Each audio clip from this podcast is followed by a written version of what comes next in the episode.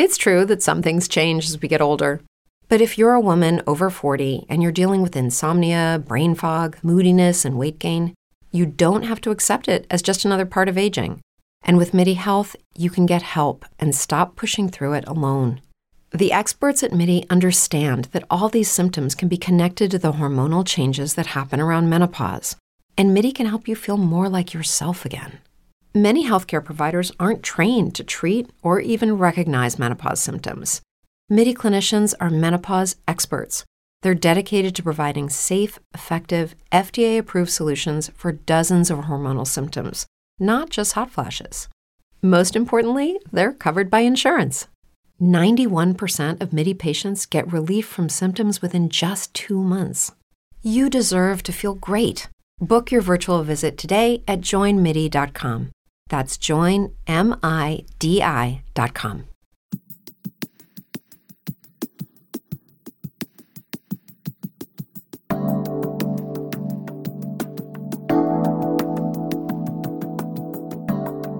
Bentornato alla ventottesima puntata di Gioventù Bianconera. Ci sono riti che si protraggono nel tempo e coinvolgono i ragazzi di ogni età.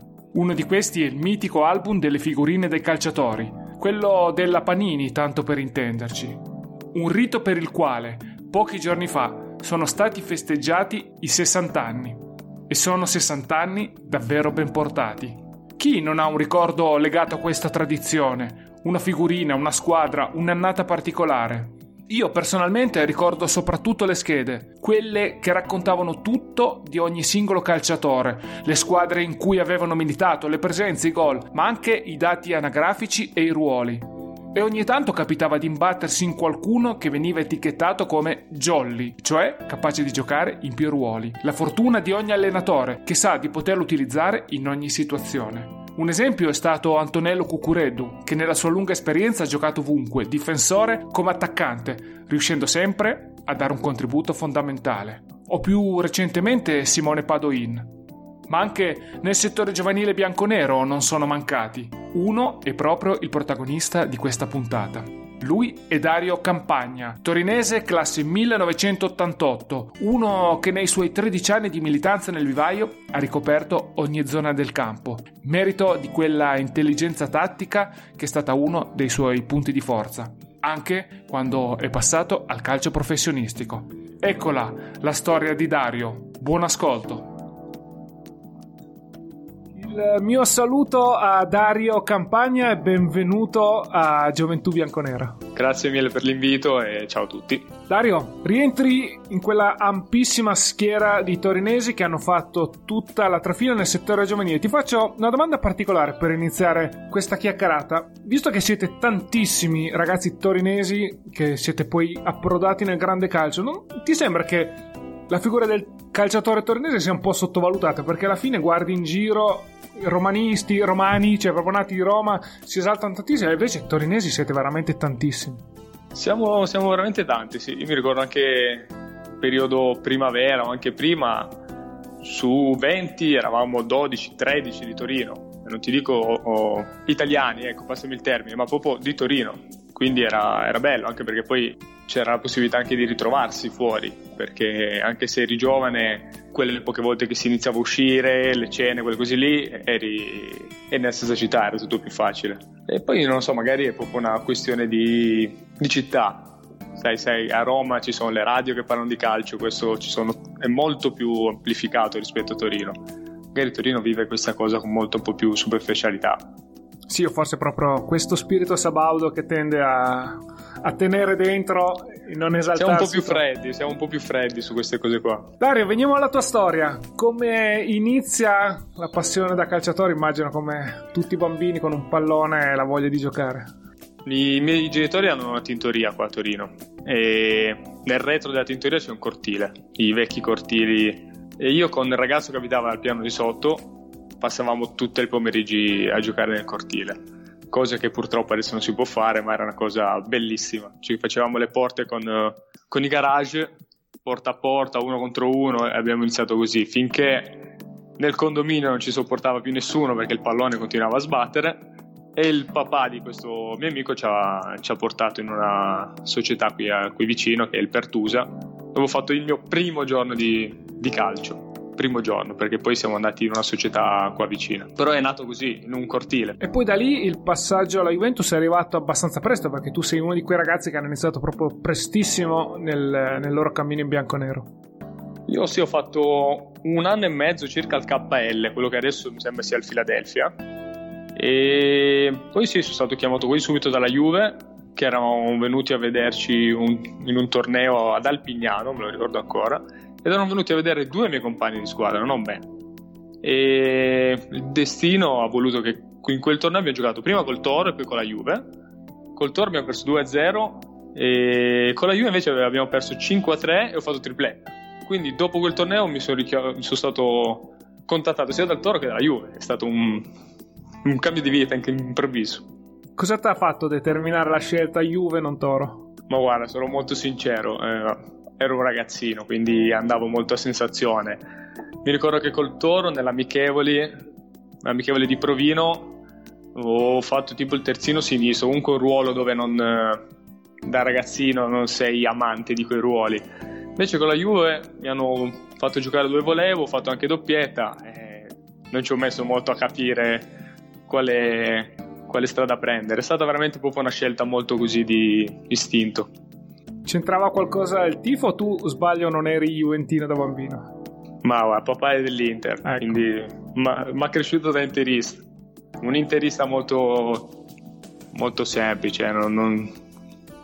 Mi, ricordo del periodo della scuola, c'era un po' più, sei, tra compagni, ti prendevi un po' più in giro, che per me è stata una disgrazia perché ai tempi l'Inter non ha mai vinto niente, quindi, quindi è stata una tragedia, però sì, dell'Inter. L'importante è che non vinca il Milan. Guarda. Ecco, infatti. diciamo che ti sei rifatto più avanti e poi vedremo perché c'è un Juventus Inter un po' particolare, anzi più di uno Juventus più Inter. Di uno.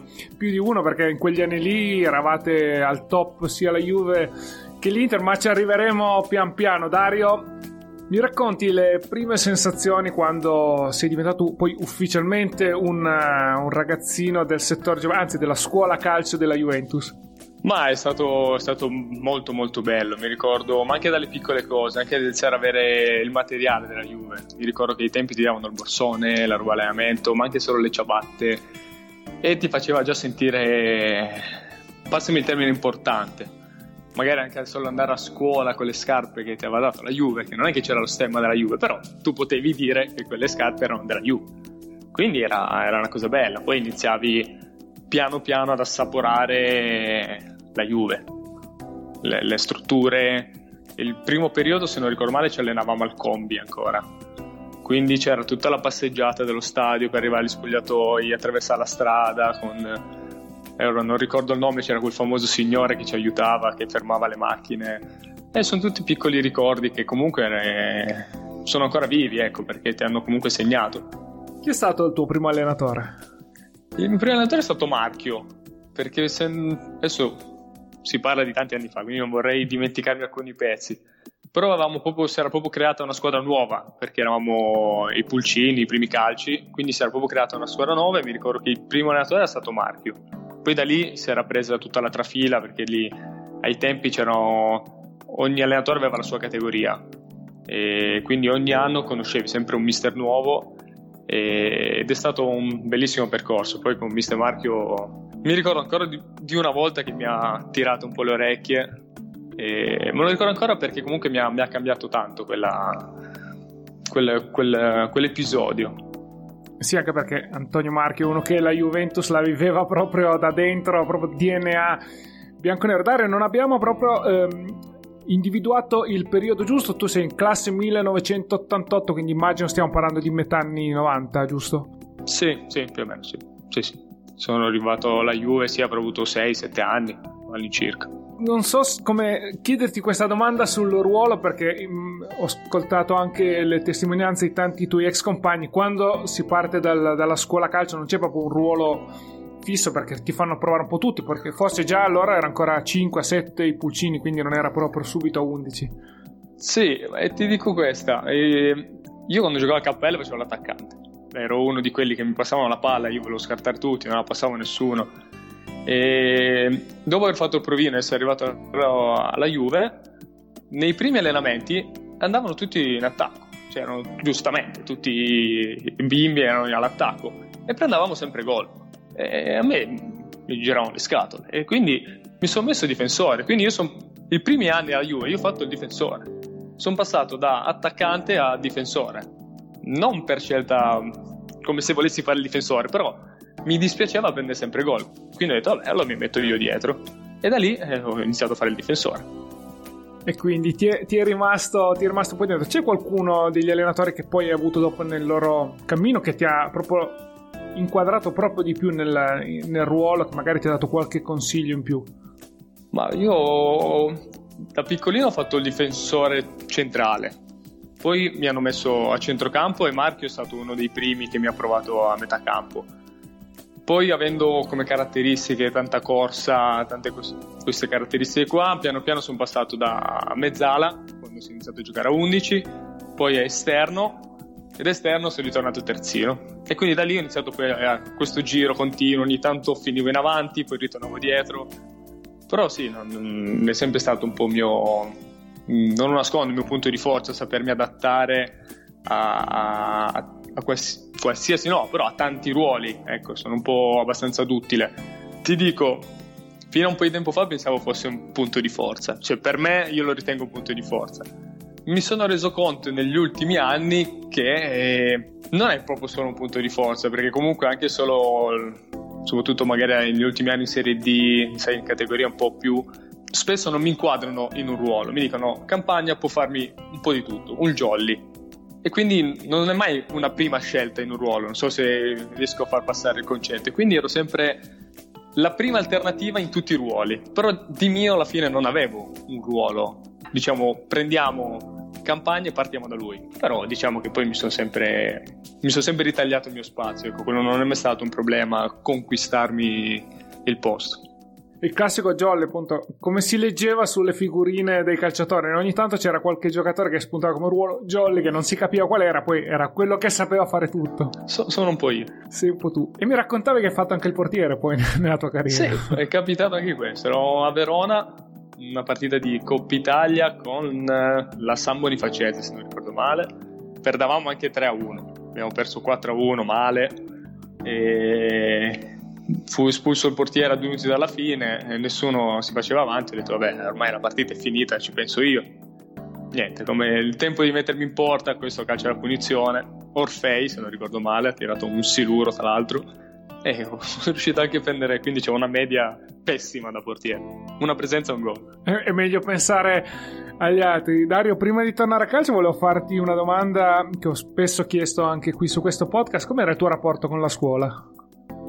Ma non ti dico un ottimo rapporto, però lo, il mio percorso l'ho finito, sono diventato perito informatico, col minimo dei voti, il minimo indispensabile da buon calciatore eh, però un buon rapporto, non, non, ho mai avuto grossi problemi. Poi l'ultimo anno l'ho fatto a Nichelina al Maxwell tramite, tra virgolette, la Juve perché mi aiutava con uh, le assenze, tutti questi permessi un po' particolari, però il mio percorso l'ho, l'ho finito. Hai trovato dif- difficoltoso conciliare le due cose, immagino, soprattutto alla fine?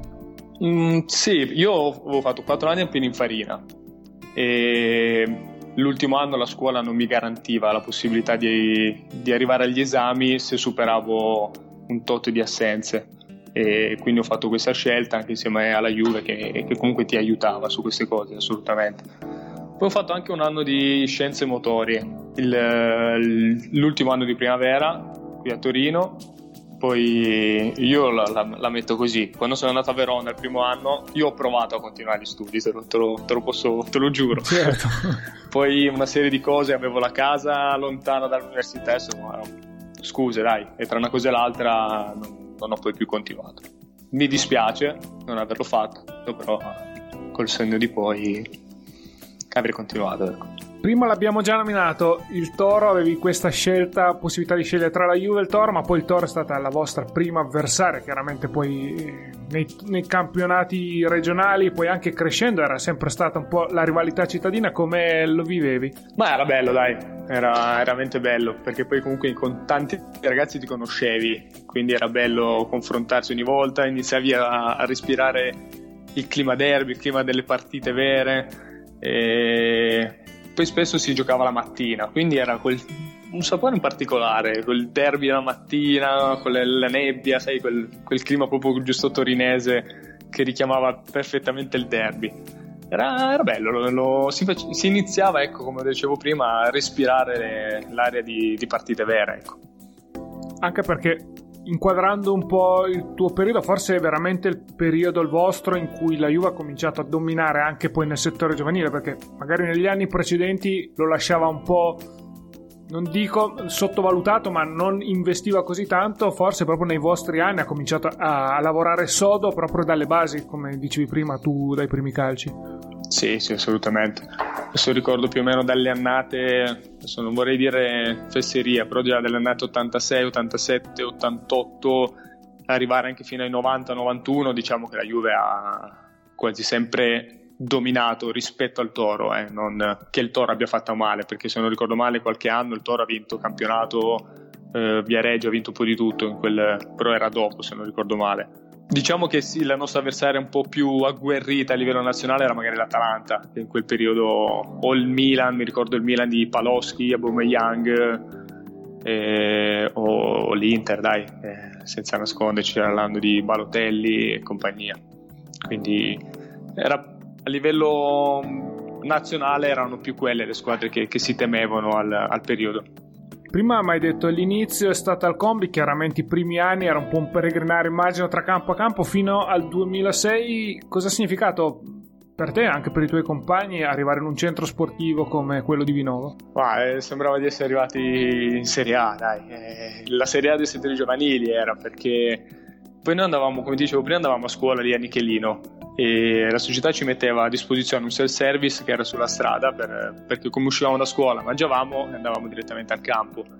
E comunque quando arrivavi al campo che parcheggiavi la macchina fuori, spesso c'erano magari i tifosi che aspettavano i giocatori della prima squadra, però tu entravi, cioè ti vedevano entrare in questo mondo e già lì ti sentivi già con la massima umiltà per carità, perché poi erano tutti ragazzi bravissimi e semplicissimi però iniziavi, come dicevo prima, a dirti cavoli, bello. Eh, poi avevamo il nostro spogliatoio, il nostro armadietto, con il rapporto con i magazzinieri che erano come se fossero dei nostri genitori, quindi era, era bello. Poi ti sentivi proprio a casa, era un, una casa. Percorso lunghissimo, cosa significava anno dopo anno vederti confermare e quindi andare avanti? Ma guarda, era bello e ansioso allo stesso tempo perché mi ricordo i primi primi anni ti arrivava proprio la lettera a casa. Arrivava proprio la convocazione sei stato convocato il giorno tot quindi confermato e c'era sempre un po' quel periodo estivo oddio non mi è ancora arrivata come mai come non mai? Poi non c'erano i telefonini che sentivi facevi whatsapp. Aspettavi quella lettera come come vacanza, cioè la sua vacanza era l'arrivo di quella lettera, dopodiché poteva iniziare la vacanza. Ed era, era bello, è un peccato che un po' si è perso questo, questo particolare perché comunque ti faceva sentire, ti faceva respirare proprio la, l'ambiente Juve. Poi ovviamente i tempi sono cambiati, ci sono, ci sono i telefonini, c'è WhatsApp, è tutto molto più, più semplice. Però quel, quell'attesa di quella famosa lettera di convocazione che dovrei averne ancora un po' conservate perché era, era bello. E poi, cavolo, ogni anno eri lì, cavolo, ci sono ancora, ci sono ancora, era sempre, sempre bello. Poi ogni anno, come dicevo prima, c'era un allenatore diverso, quindi scoprivi un mister nuovo con le sue idee, è bello, bello, molto bello. Immagino anche un po' di dispiacere perché qualcuno poi per strada lo, lo, lo si lascia per strada perché poi lì è la selezione naturale, come si dice, no? Sì, è vero, anche se comunque i primi ragazzi abbiamo, con cui ci siamo un po' separati siamo verso gli allievi nazionali, perché prima per o male siamo sempre stati lo stesso gruppo per anni e anni, quindi sei praticamente cresciuto assieme. Io mi ricordo ragazzi come Alessandro D'Antoni, Alessandro Bono, io Bassa Olè, sicuramente abbiamo passato 8-9 anni assieme, siamo cresciuti assieme, con alcuni ragazzi ci vediamo ancora adesso, quindi è stato un percorso di vita, non solo di, di calcio. Eh sì, come si dice che dai, le grandi amicizie spesso nascono sui banchi di scuola, ma poi nascono anche sui campi di, di calcio, perché poi allora lì è un'esperienza, perché a scuola magari si è un po' imposto il, il compagno, invece lì a scuola, eh, nel, sul campo, invece siete poi tutti compagni dover raggiungere lo stesso obiettivo. Sì, eh, e mi ricollego a quello che mi chiedevi prima, il fatto di Torino, eh, il fatto di crescere assieme. Eh, era, era, anche questo, comunque eri nella stessa, stessa città, magari ragazzi che venivano da fuori per forza di cose, poi magari ti perdevi, perché comunque anche se rimanevi in contatto eri in posti diversi, magari a 16, 15, 16 anni, quindi non è che avevi la possibilità di partire, vengo a trovarti, facciamo. E quindi con i ragazzi di Torino eh, veramente ci sentiamo ancora adesso, cioè, l'altra sera ero a pranzo con Alessandro Bono che abbiamo passato 20-10 anni, ogni tanto ci mandiamo le foto quando troviamo i, i reperti nei cassetti ed è... sono cose belle che si sono perse. Dario, col seno di poi, alla, con la maturità, alla testa che avevi a 14 anni, tu l'avresti affrontato un'avventura come hanno fatto tanti tuoi compagni per arrivare alla Juve dai giovanissimi in avanti, quando si potevano, diciamo così, eh, ingaggiare giocatori provenienti da altre regioni? No, non ho capito, se, se sarei andato fuori? Se avessi avuto un'opportunità a 14 anni ce l'avresti avuto la testa, perché no. ti dico, io mi guardo per conto mio, riguardo la mia esperienza, io a 14 anni non l'avrei fatto un'esperienza così. Probabilmente neanche io. Adesso magari sì, con uh, i tempi di adesso sì, ad allo- allora non so se l'avrei fatto, sono molto sincero. Ero molto legato a casa, alla famiglia, queste cose qua. Poi magari sarei scappato subito, eh. Però se me lo chiedi adesso non credo che l'avrei fatto. E invece vedere appunto questi ragazzi che facevano questa esperienza, che cosa ti lasciava? Ma mi lasciava comunque un, uh, un'amicizia diversa prima di tutto rispetto ai ragazzi che vedevi sempre. Beh, passami diverso, era un, un, modo di conoscersi meglio, eh, di fare cose diverse e poi mi ricordo che loro dormivano i primi anni in un convitto in centro poi si era spostato qui a Moncalieri, io abito vicino a Moncalieri, quindi era veramente vicino casa. E poi così, loro erano un po' una scorciatoia per uscire anche dal mio, mio giardinetto. Ecco, comunque loro non avendo la famiglia erano un po' più liberi, non che facessero chissà cosa, però anche solo magari la sera facevi un po' più tardi con loro perché comunque loro erano un po' più autonomi, ecco. E quindi era, iniziavi anche a conoscere una vita un po' più fuori da, da, dal tuo orticello con ragazzi che magari in quel momento erano un po' più maturi perché comunque vivevano da soli lontano dalle proprie famiglie e quindi è stato un percorso anche quello. Dario mi racconti qualcosa invece poi del cammino che ti ha portato fino, fino agli ultimi anni di settore giovanile? Qual è stata la, so, la più grande soddisfazione sul campo prima di arrivare alla primavera? Ma i ricordi più belli diciamo che iniziano dagli allievi nazionali in poi, con Mister Storgato siamo arrivati in finale di campionato e abbiamo perso contro l'Atalanta, perso tra l'altro gli ultimi minuti perché fino all'89esimo eravamo 0-0, poi abbiamo preso due gol nei minuti di recupero. E quell'anno lì è stato molto molto bello, è stato una bella cavalcata. O anche con, con Mister Maggiora l'anno prima negli, nei giovane, no, nelle allievi era, mister maggiore. E l'anno di Beretti è stato un po' particolare perché comunque c'erano i ragazzi che scendevano dalla primavera. L'anno di Beretti è sempre stato un anno un po' di transitorio, ecco, tra chi sale, chi scende, chi rimane, chi non sa se rimane va via. È un anno un po' particolare perché è difficile che riesci sempre a, è un gruppo molto numeroso, ecco, perché comunque, come dicevo prima, ci sono quelli che magari squalificati in primavera che scendevano, chi non giocava scendeva, era un po' un, un, bel, un bel casino, ecco. E invece in primavera ci arrivi abbastanza precocemente perché poi sei arrivato sotto età, se non sbaglio, addirittura giocando con ragazzi che avevano due anni in più di te. Sì, primi, il primo anno di primavera era, diciamo, la primavera era 87, 87 con qualche 88 e se non ricordo male era l'anno della, della Serie B, quindi i vari Marchisio, De Ceglie scendevano dalla, dalla prima squadra e venivano a giocare in primavera ed era una primavera come si deve. Ecco, eh, sì. non, è, non era facile giocare in quella primavera. Così arriviamo proprio a questo primo ricordo Juventus-Inter finale di, di, Supercoppa. Tra l'altro, Dario Campagna titolare in quella, subito in, in quella partita. Volevo chiederti, aveve, avevate avuto pressioni particolari per quella partita? Perché Juve-Inter già si sente, ma dopo tutto quello che era accaduto in quell'estate, immagino che qualche faro in più puntata su quella partita c'era. Sì, sì, assolutamente. Eh, poi è una partita già di per sé che mette un po' di pressione. Poi ricordo che erano i primi anni di Sky, quindi quando andavi su Sky dicevi, cavolo, c'è anche la televisione, perché adesso poi Sky non è che ce l'avevano tutti in quel periodo. E quindi c'era anche Sky, diceva, c'era la televisione, quindi avvisavi i parenti. Quindi diciamo che se, se la, la, partita di per sé non ti metteva pressione, te la mettevi te perché comunque eh, invitavi tutti a vedere la partita e poi non potevi fare brutta figura, quindi dovevi assolutamente. Poi avevi contro l'Inter, che comunque ai tempi era l'Inter, con uh, un Vinovo strapieno.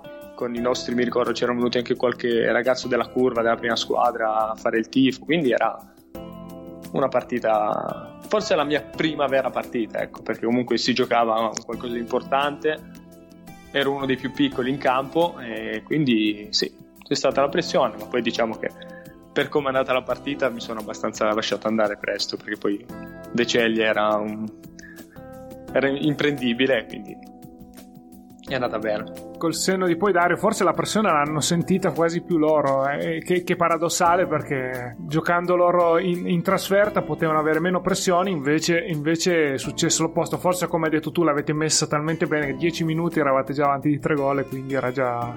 Sì, quello ha fatto, ha fatto tanto, eh. non, non, posso, non posso negarlo, ecco ma anche a livello mio personale ti lasci più andare, comunque le cose ti vengono, la squadra fa bene, vinci 3-0 dopo 20 minuti, quindi è, è più facile che non vuol dire che qualcuno ci ha regalato qualcosa, per carità, eh. però poi ovviamente che giocare sul 3-0 dopo un quarto d'ora, sull'1-0 per gli altri non è la stessa cosa. Tra l'altro, proprio la stagione in cui vi giocate tutto, perché poi voi vincete la Coppa Italia, loro vincono il campionato e stiamo parlando dell'Inter, giusto per fare tre nomi: Ballotelli, Maggiori, eh, Meggiorini e Bonucci, che erano, e poi ce ne sono anche altri che adesso magari di primo impatto non mi vengono in mente, ma era una grande squadra senza considerare la vostra. Sì, sì, sì, assolutamente. Poi ai tempi, magari non essendo, essendoci i tempi di adesso, erano giocatori forti che però non li sentivi perché comunque non c'erano i social, non c'era, come dicevo prima, Sky era i primi anni, quindi non è che tutti i giorni vedevi... Però cavoli, ti ritrovavi contro, mi sembra c'era anche Bolzoni, il centrocampista che aveva i capelli lunghi, che era sempre in prima squadra, e comunque faceva un certo effetto anche solo aver Ballotelli di fronte, o come quando si giocava col Milan, Palowski, Aubameyang, e era, era, bello. O l'Atalanta con Marconi, Sissem, me li ricordo ancora adesso, come se avessi giocato due giorni fa contro. Nomi, vabbè, i nomi de, de, di quei giocatori prima, di, di, quella primavera sono tanti conosciuti, però io volevo chiederti un focus un po' su, sull'allenatore, perché poi Chiarenza è stato quello che in quegli anni ha raccolto i frutti che sono, che sono stati seminati ne, negli anni. Sì, mister, io mi sto, avuto mister Chiarenza due anni, tra cui l'ultimo anno che lui ha fatto lì alla Juve. Era un mister molto, molto esigente, non, eh, pretendeva tanto, voleva tanto e ci ha lasciato tanto perché magari all'inizio pensi mamma mia che, che pesante, passami il termine, però poi capisci col passare degli anni che ha fatto soltanto il tuo bene e non a caso ha vinto tutto quello che ha vinto perché alla fine eh, con gli anni della primavera ha vinto sempre, se, tutto e quasi sempre, ecco però almeno a me mi ha lasciato molto, mi ha, dato, mi ha, dato, fiducia, che è una cosa che col tempo ho imparato che non è, non è, per niente scontata. E lo ringrazio come ringrazio un po' tutti gli allenatori che ho avuto nel settore giovanile della Juve, perché tutti mi hanno lasciato, mi hanno lasciato qualcosa, che purtroppo capisci forse troppo tardi. Dario, ti faccio due domande un po' particolare, nel senso usciamo un po' dall'ambito calcistico. Dicembre 2006 c'è la tragedia di Vinovo, te lo chiedo perché ho visto che sui social tu annualmente ricordi la tragedia, la scomparsa di, di Ale Ricchi. Volevo chiederti a distanza di tanti anni cosa ti resta ancora di, di quello che è accaduto. Mi lascia il ricordo di, di quei due, due ragazzi che erano come noi E Alessio lo conoscevo un po' di più anche per eh, amicizie. Io ho un amico, mio caro amico di adesso ancora che è Davide Borin, che anche lui giocava alla Juve. Lui è 89 come... quindi erano un anno più piccoli e giocavano con Ale e Ricky. Io uscendo sempre con Davide ho conosciuto Alessio un po' più, mentre Riccardo l'ho conosciuto un po' di meno.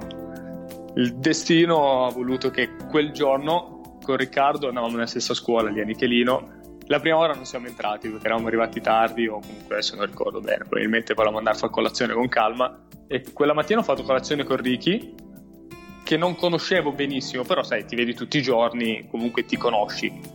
E invece poi a pranzo eh, con Alessio in quel solito self-service dove ci fermavamo a Vinovo, Carino. Niente, poi io in quel periodo ero, ero infortunato alla spalla, quindi sono andato via un po' prima dal, dal, dal centro sportivo e mi ricordo che ero a tavola con i miei e su quei canali, sai, canale 7, guardavamo perché c'era Juve Cesena quella, quella sera lì. Ed era uscito fuori, partita annullata, rinviata, ma non, non si capiva perché all'inizio pensavamo fosse morto, fosse mancato un tifoso all'inizio. Poi è iniziato ad arrivare le prime telefonate, se non ricordo male su MSN, che c'era quella famosa eh, i primi messaggi e lì è stato poi un, una bella botta, ecco, perché comunque è stata la, la mia prima grossa tragedia. Ero, è stato, mi ricordo solo di essere scoppiato a piangere. Poi mio padre eh, mi ha preso e siamo andati in convitto qua a Moncaglieri dove, dove, dormiva, dove dormivano tutti i ragazzi e senza farlo apposta ci siamo ritrovati lì tutti quanti. Abbiamo passato praticamente tutta la notte lì insieme sperando in qualche miracolo che poi sappiamo come è andata. Ecco. Eh sì, certo, io non, non, sapevo di quei due particolari che mi hai, mi hai raccontato, chiaramente se poi mi hai dimostrato giustamente che al di là di quello che era il rapporto sul campo, c'era il rapporto al di fuori del campo e quindi chiaramente hai detto bene tu, erano, erano ragazzi come voi, infatti è questo che alla fine, al di là dei calciatori che potevano essere prom- promettenti o meno, però è il, il calciatore. Senti, sulla stessa linea d'onda ti, ti chiedo un ricordo di Beperizza, perché in quella famosa formazione del 2006 che, che batte l'Inter c'era, c'eravate, se non sbaglio eravate i due terzini di sì, quella... Sì. sì, io ero a destra, Beppino era a sinistra. Beppino era il classico ragazzo sempre col sorriso, eh, riusciva sempre a, a regalarti il sorriso, a metterti allegria nei suoi modi di fare, i suoi modi di essere, poi il ragazzo eh, del sud, quindi sei molto solare, molto, molto allegro. E sul campo ha dimostrato lui quello che, che è stato, non, non, devo certo dirlo io, è stato un grandissimo compagno, un grandissimo giocatore e, e rimarrà nei nostri cuori come Ale Ricchi. Torniamo un po' all'aspetto calcistico. Volevo farti una domanda un po' particolare perché un po', diciamo così, quasi il completamento del percorso del settore giovanile Villar Perosa, ma tu l'hai vissuto in qualche maniera, perché mi sembra di vedere i tabellini avrete sempre avuto qualcosa che vi ha distolto. Quello, quei due anni lì forse ho iniziato a capire che c'era siamo, forse eravamo andati nella, nell'andata sbagliata. Io non, non l'ho mai fatta. Adesso più di cent'anni di storia della Juve, forse due anni non c'è mai stata amichevole, io ero puntualmente in quei due anni in primavera il primo anno era l'anno della Serie B, quindi non si era fatta. E il secondo anno della ripromozione in Serie A c'erano qualcosa tipo 30-40 giocatori in rosa tra chi doveva andare via, chi è arrivato per la Serie A, eccetera, eccetera, e quindi l'hanno fatto tra di loro.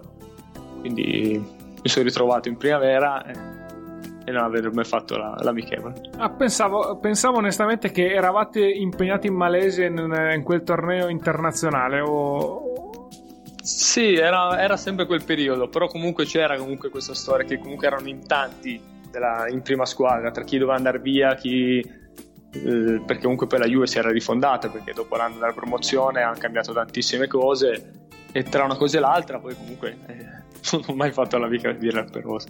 Chiederemo alla Juve di farci questo favore. È veramente. no, un peccato solo lì. Questo è un argomento anche lì che ho chiesto ad altri tuoi compagni. Non ci fosse stato quel 2006, eh, tanti compagni tuoi che poi sono riusciti ad approdare in prima squadra ce l'avrebbero fatta o quello per voi è stato nella, nella sfortuna, cioè di quello che è accaduto, è stata comunque una buona sorte per, per tanti che hanno avuto l'occasione di avvicinarsi? Ma io credo che nella sfortuna dell'episodio per noi sia stata solamente una cosa favorevole, perché comunque diciamo che da quell'anno lì anche la primavera ha iniziato ad avvicinarsi molto di più alla prima squadra, anche perché comunque aveva i vari Marchisio, Giovinco, Venitucci, Cunez, sono tantissimi i giocatori, soprattutto 87 che hanno esordito in prima squadra quell'anno, che poi sia stata la B o il primo anno di A, mi ricordo anche Lanzafame. E comunque anche la Juve se magari si è resa conto che in casa aveva giocatori magari non pronti per la Serie A o per la Juve, però dei giocatori che si, si sarebbero affermati e infatti è stato così. Quindi per noi magari a livello di ragazzi è stato, è stato solamente un bene. Invece i tuoi contatti con la prima squadra come sono stati? Mi ricordo i primi primi io facevo ancora gli allievi. Era stato un, un caso perché se non sbaglio Beretti Primavera non c'erano, non erano disponibili e avevano chiamato 4-5 noi degli allievi, eravamo andati alla Seasport con la Juve di Capello, mi ricordo. Ci ha preso subito Galbiati, perché Mister Capello diciamo che non è che parlava molto con noi giovani.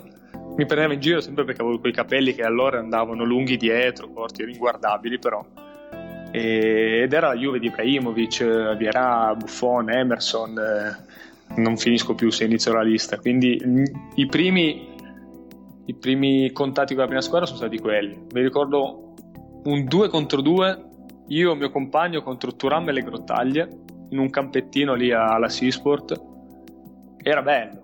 Eh, com- come ti dicevo prima, alcune cose le capisci solamente dopo.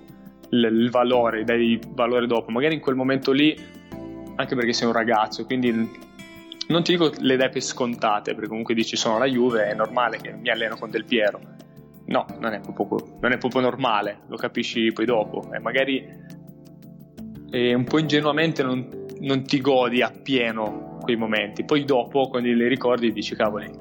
Quando ho visto l'addio di Del Piero, mi sono ricordato e ho detto cavoli, io ci ho anche chiacchierato con Del Piero, mi ha anche chiesto con chi giocavamo al Viareggio, cioè, e, e, guarda adesso cosa sta ricevendo dal mondo, quindi dici cavolo, eh, che fortuna. Per questo ho bisogno che mi dai eh, tu una mano perché mi hai detto tu che sei rimasto molto in contatto con eh, quelli del, del, tuo anno, dell'88. Non vorrei dire eh, fare, commettere un errore, forse sei uno dei pochi che è riuscito ad arrivare nel calcio professionistico. Un... O mi sono perso qualcosa? Mm, no, Siamo... è stata un'annata un po' particolare. Mm non so, vuoi il caso, vuoi... Eh, infatti so. proprio lì volevo arrivare, perché capire perché a volte è incredibile come ci siano due annate 86-87 che hanno... Ma anche gli stessi poi magari 90-91, eh, penso a Marrone, a Fausto Rossi, non so, magari un'annata un po' sfortunata da una parte o magari per... Eh, anche per meriti alla fine sportivi un po' meno delle altre annate, poi quello si sa, però comunque diciamo che degli 88 al massimo siamo arrivati in B, abbiamo sfiorato la Serie B. E io ho fatto sei mesi a Verona in Serie B ma non ho mai giocato, mi sembra Alessandro Bono a Livorno abbia giocato in B o comunque ci sia arrivato vincendo il campionato. E mi ricordo di Bassaolè che se non sbaglio è arrivato in Serie D, Serie C, e Daleno uguale, però diciamo che non, non abbiamo sfondato come l'altra annata. Sì, sì, penso, penso, anch'io che sia frutto un po' del caso. Ma un po' di sfortuna sicuramente, perché come ti dicevo anche prima è una stupidata, ma anche solo non fare l'amichevole di Villarperosa, ti ritrovi l'annata dove la Juve ritorna in Serie A, quindi deve far bene, non ha, non ha tempo come l'anno prima di far giocare i giovani, tante piccole cose che poi fanno la differenza. L'abbiamo anche accennato prima, comunque poi la Juve da quegli anni ha iniziato a, a richiamare più spesso anche dalla, dalla primavera stessa. Io mi ricordo anche il secondo anno di primavera si andava molto più spesso in prima squadra e comunque ti, ti fa tanto allenarti tutti i giorni con Chiellini e Bonucci piuttosto che con i tuoi compagni, ma senza voler nulla togliere ai compagni, ma è normale. Se Villar Perosa non l'hai fatta, Viareggio invece sei riuscito a vivere perché questa è proprio forse l'apoteosi del ragazzo della primavera, arrivare a Viareggio. Sì, eh, ho fatto solo, ne ho fatto soltanto uno nei due anni di primavera, perché il primo mi ero, mi ero fatto male in un derby alla spalla, mi ero, mi ero uscita la spalla ed ero rientrato subito dopo il Viareggio. Quindi il primo anno l'ho saltato, il secondo non ho un bellissimo ricordo, non abbiamo fatto benissimo, siamo usciti mi sembra ai quarti di finale con la Lazio, abbiamo perso 2-0, non ho avuto un, un bel rapporto col Viareggio. Non, non, era, non, era, il mio torneo. Non dal punto di vista calcistico, ma dal punto di vista proprio invece eh, dell'ambiente. Fare un torneo così anche una, due settimane, fu- due settimane comunque fino a quando sei in corsa lontano da casa. Ma come torneo è bellissimo. Poi in concomitanza col carnevale, c'erano le sfilate, quindi sai, con tutti i giocatori ti ritrovavi per le strade, ti conoscevi. E, è, è bello, è il primo assaggio del, dei tornei veri. Poi mi ricordo anche magari Arco di Trento, però sono tutti tornei mh, mm, che vivono un po' al di sotto di Viareggio. Viareggio diciamo che è il simbolo perché poi ti dà questo trofeo che comunque è prestigioso a livello nazionale, internazionale anche. Dario, poi arriva il momento, come succede a tutti i ragazzi che arrivano poi in primavera, di ehm, lasciare la Juve, ma hai detto prima che vai a Verona, che in quel momento era in Serie C, ma era comunque sempre il Verona, quindi ti ritrovi comunque da una società super organizzata come la Juve, una società che comunque aveva una storia importante, ti ha aiutato magari a sentire meno il salto dalla Juve a, dalla, comunque dalla primavera di una società importante ad una società comunque prestigiosa. Sì, in parte sì, in parte sì. Poi comunque alla Juve, come dicevamo prima, le pressioni ci sono. Non sono pressioni esagerate, però comunque essere primavera alla Juve è, è sempre primavera della Juve. Quindi se arrivi in una, in una, piazza importante come Verona, che in quell'estate tra l'altro si erano salvati ai play-out, quindi era una situazione un po' con i tifosi non contentissimi però è stato bello perché comunque ci siamo ritrovati in una squadra molto giovane con qualche, qualche vecchietto di allora che guidavano tutto, tutto il resto della squadra. Eravamo riusciti anche a fare un campionato buono perché siamo arrivati, se non sbaglio, subito sotto i playoff e, ed è stato il mio primo assaggio di calcio vero. Poi Verona eh, cioè quell'anno, come dicevo prima, siamo, arrivavano dei play-out e c'erano 13.000 abbonati. Quindi ho detto, cavoli, è fatta. Poi anche come stadio il Bentegodi, una, una tifoseria che appunto aveva vissuto il sogno di quello scudetto, credo che sia anche una città che la vive molto il calcio. E Verona è una città da Serie A. E, e non sono io il primo a dirlo, non sarò l'ultimo, ma è così, cioè a Verona si respira calcio ovunque vai in qualsiasi negozio entri, in qualsiasi posto tu entri, c'è il Verona, c'è il Verona Calcio, c'è l'Ellas e, e la, la, vivi in tutta la città. ho avuto la fortuna di vincere un campionato a Verona e cavoli, eh, mi ricordo alle 4 del mattino eravamo sul pullman scoperto in città alle 4 del mattino, cioè una cosa assurda. Se, se, lo, se, la Juve vince il campionato alle 4 del mattino non c'è gente per strada o non, non invadono la pista d'atterraggio dell'aeroporto e bloccano l'aeroporto, quindi sono cose che, che ti rimangono, perché comunque è città, è una città stupenda, una passione incredibile e tuttora sono ancora in contatto con ragazzi, con tifosi che ho conosciuto da allora, che mi hanno presentato alla famiglia, che vado a trovare tutti gli anni appena posso. Sono veramente una città che merita, merita quello che sta, sta vivendo. Mi hai detto prima che a 14 anni forse non, non te la sentivi di uscire, a 18-19 invece quando esci hai la maturità per farlo, com'è stato però? Perché poi era la tua prima esperienza fuori proprio da Torino e da casa. Ma i primi anni no, non ti dico difficili, però diciamo che come potevo tornavo a casa. Ovunque, poi i miei mi seguivano ovunque perché comunque i primi anni di magari andavi a giocare a Reggio, iniziavi a giocare in stadi anche belli e i miei non si sono persi una partita, venivano tutti i giorni o in macchina o in treno a Verona, vedevamo la partita e poi comunque tornavo sempre a casa con loro. I primi anni ero ancora molto legato alla famiglia, alla casa, poi pian piano che, che ti lasci andare, poi sono stato un ragazzo sempre molto rispettoso, molto semplice, molto educato, quindi era difficile un po' staccarsi dal tuo, dal tuo ambiente, dai tuoi amici qua a Torino poi pian piano mi sono lasciato andare ed è stato anche più, più facile vivere da solo, che comunque è, una, è, uno degli aspetti che il calcio ti aiuta a formare, perché comunque o, o impari a stare da solo, impari a vivere da solo o, o lasci perdere. Non, non, voglio passare come una cosa, per carità, ci sono cose molto più difficili nella vita, però è uno degli aspetti del calcio che magari non si, non si prende in considerazione, ma molto importante. Dopo Verona, comunque hai altre esperienze importanti. Volevo chiederti come si vive il calcio semi-professionistico visto appunto da dentro. È un altro mondo. Io mi ricordo il primo periodo, soprattutto a Verona, e non potevi sbagliare niente. Ogni tanto, magari sei in primavera, sbagli, ma hai il tempo di recuperare o il tuo compagno recupera, soprattutto alla Juve. Comunque sei al top. Quindi è più facile. Io mi ricordavo, mi ricordo la prima partita a Bentegodi. E contro il Novara. Sul lancio lungo io facevo il terzino, diagonale perfetta con l'altro centrale. Poi ci siamo guardati, vai te, vado io, vai te, vado io. È arrivato Bertani, gol. Subito, ho detto, cavoli, è la mia prima partita sotto la curva del Verona, non puoi, non puoi farmi questo. Però per far capire che poi nei professionisti è niente, è, non puoi sbagliare niente, basta veramente un metro che fa la differenza prima capisci queste cose quando fai il salto nel calcio professionistico e meglio è perché anche poi negli allenamenti ti comporti di conseguenza non lasci nulla al caso.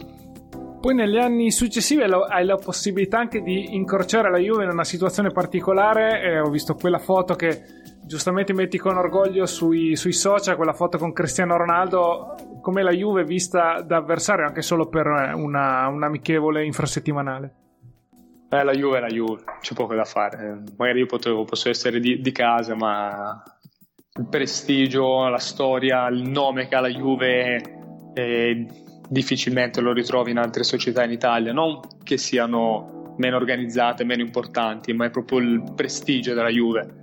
E comunque anche se sono stato 13 anni, quando rientri a Vinovo o alla Continassa come l'ultima volta è sempre un'emozione, c'è poco da fare. Se poi ti ritrovi contro Higuain, Manzukic, Ronaldo, dici cavoli, che, che, bella giornata. Poi sono stato fortunato, siamo in due, siamo riusciti a fare una foto da soli con Ronaldo, quindi non potevo non... È strano che non me la sono ancora appesa sul, sul, in casa. Ma hai avuto modo di dire guarda che io ho giocato qualche partita in più di te con la maglia della Juve? Vuol dire guarda che te sei ancora all'inizio, ecco. io ho 13 anni. Ecco. non, probabilmente non gli ho detto niente, non... sai l'emozione comunque poi lo ringrazi, eh, lo guardi, lo ammiri e, e, ti porti a casa tutto il resto. Beh, però di, quest- di quella Juve che, che, hai trovato te ci sono dei ragazzi che erano già, anzi c'erano già allora quando c'eri tu, invece rivedere loro, immagino, adesso non so se era l'anno che Buffone era via o c'era Chiellini, comunque qualcuno di quella Juve c'era.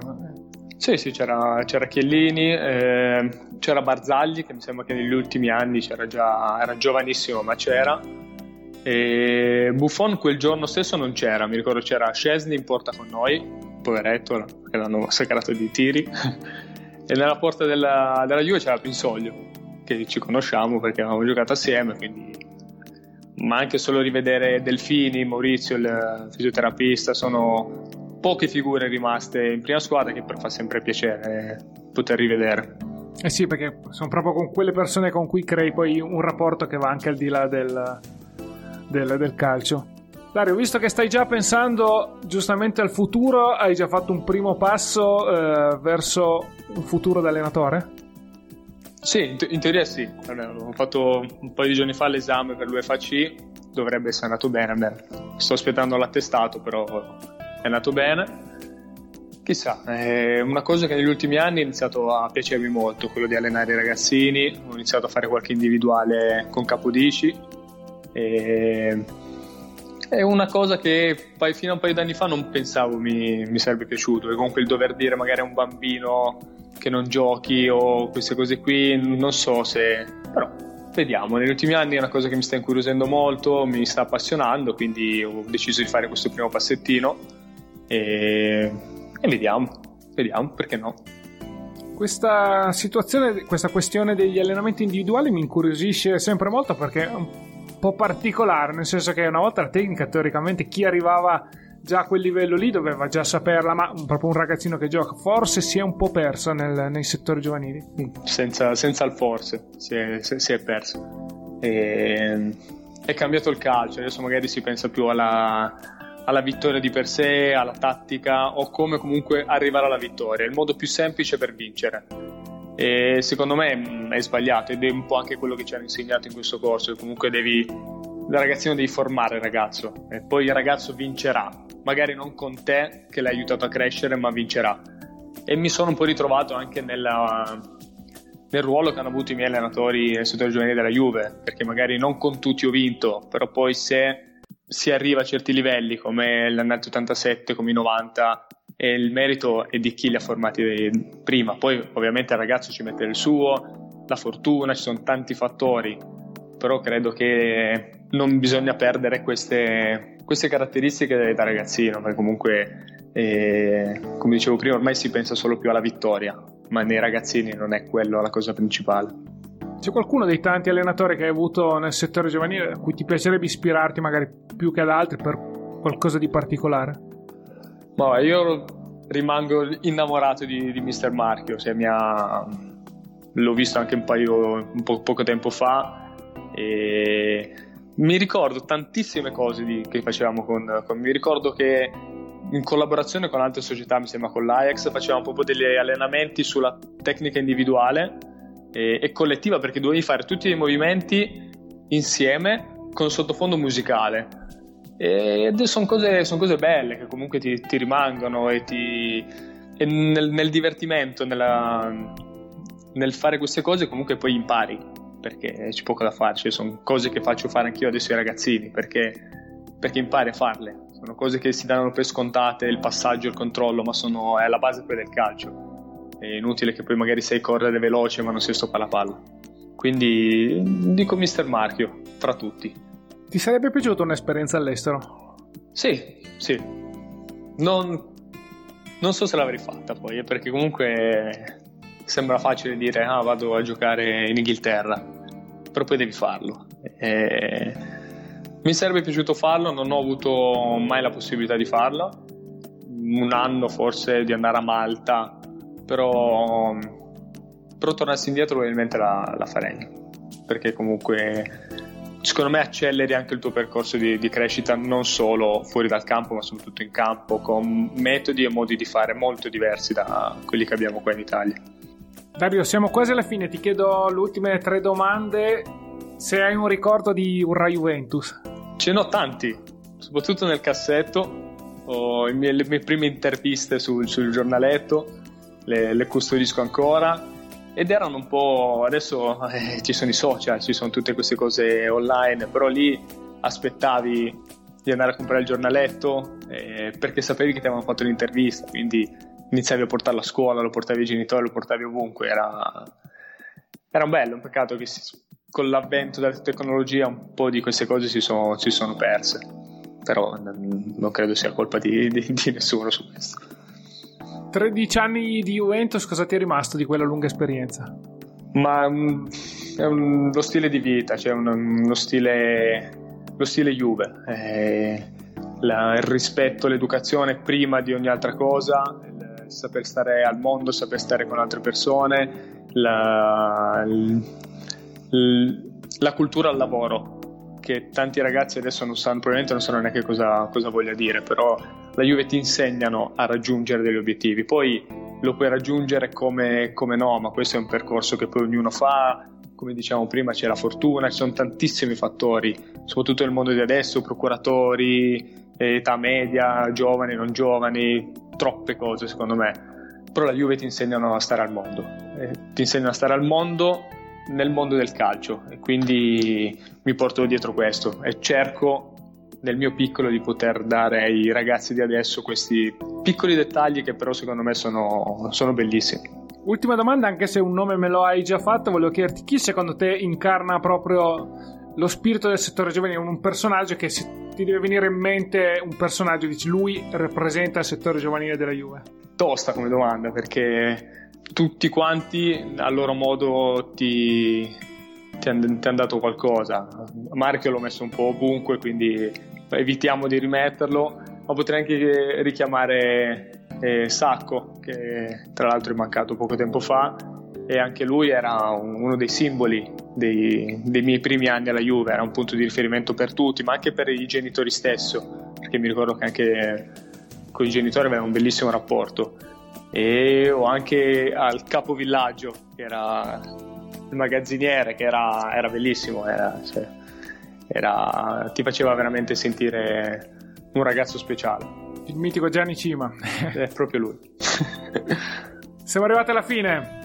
Dario Campagna, grazie mille per questa testimonianza, per aver raccontato la tua storia a Gioventù Bianconera. Grazie a te Fabio, grazie mille e un saluto a tutti quanti. La ventottesima puntata di Gioventù Bianconera finisce qui. Il jolly Dario Campagna ha ripercorso tante pagine di storia, sue e del settore giovanile bianconero, sempre con quella sagacia che c'è da starne certi sarà punto di forza nel percorso da allenatore che ha da poco intrapreso. Gioventù Bianconera si può ascoltare sulle tante piattaforme di podcasting, in particolare Spreaker, Spotify, Apple Podcast e Google Podcast, e naturalmente sul sito fabioelena.com slash gioventù bianconera sul quale puoi trovare anche altre curiosità dei protagonisti. Inoltre ci sono le pagine Facebook e Instagram all'indirizzo Gioventù Bianconera Podcast. Fabio Elena ti ringrazia per l'ascolto di questa puntata e ti aspetta per la prossima. Appuntamento a sabato 23 gennaio.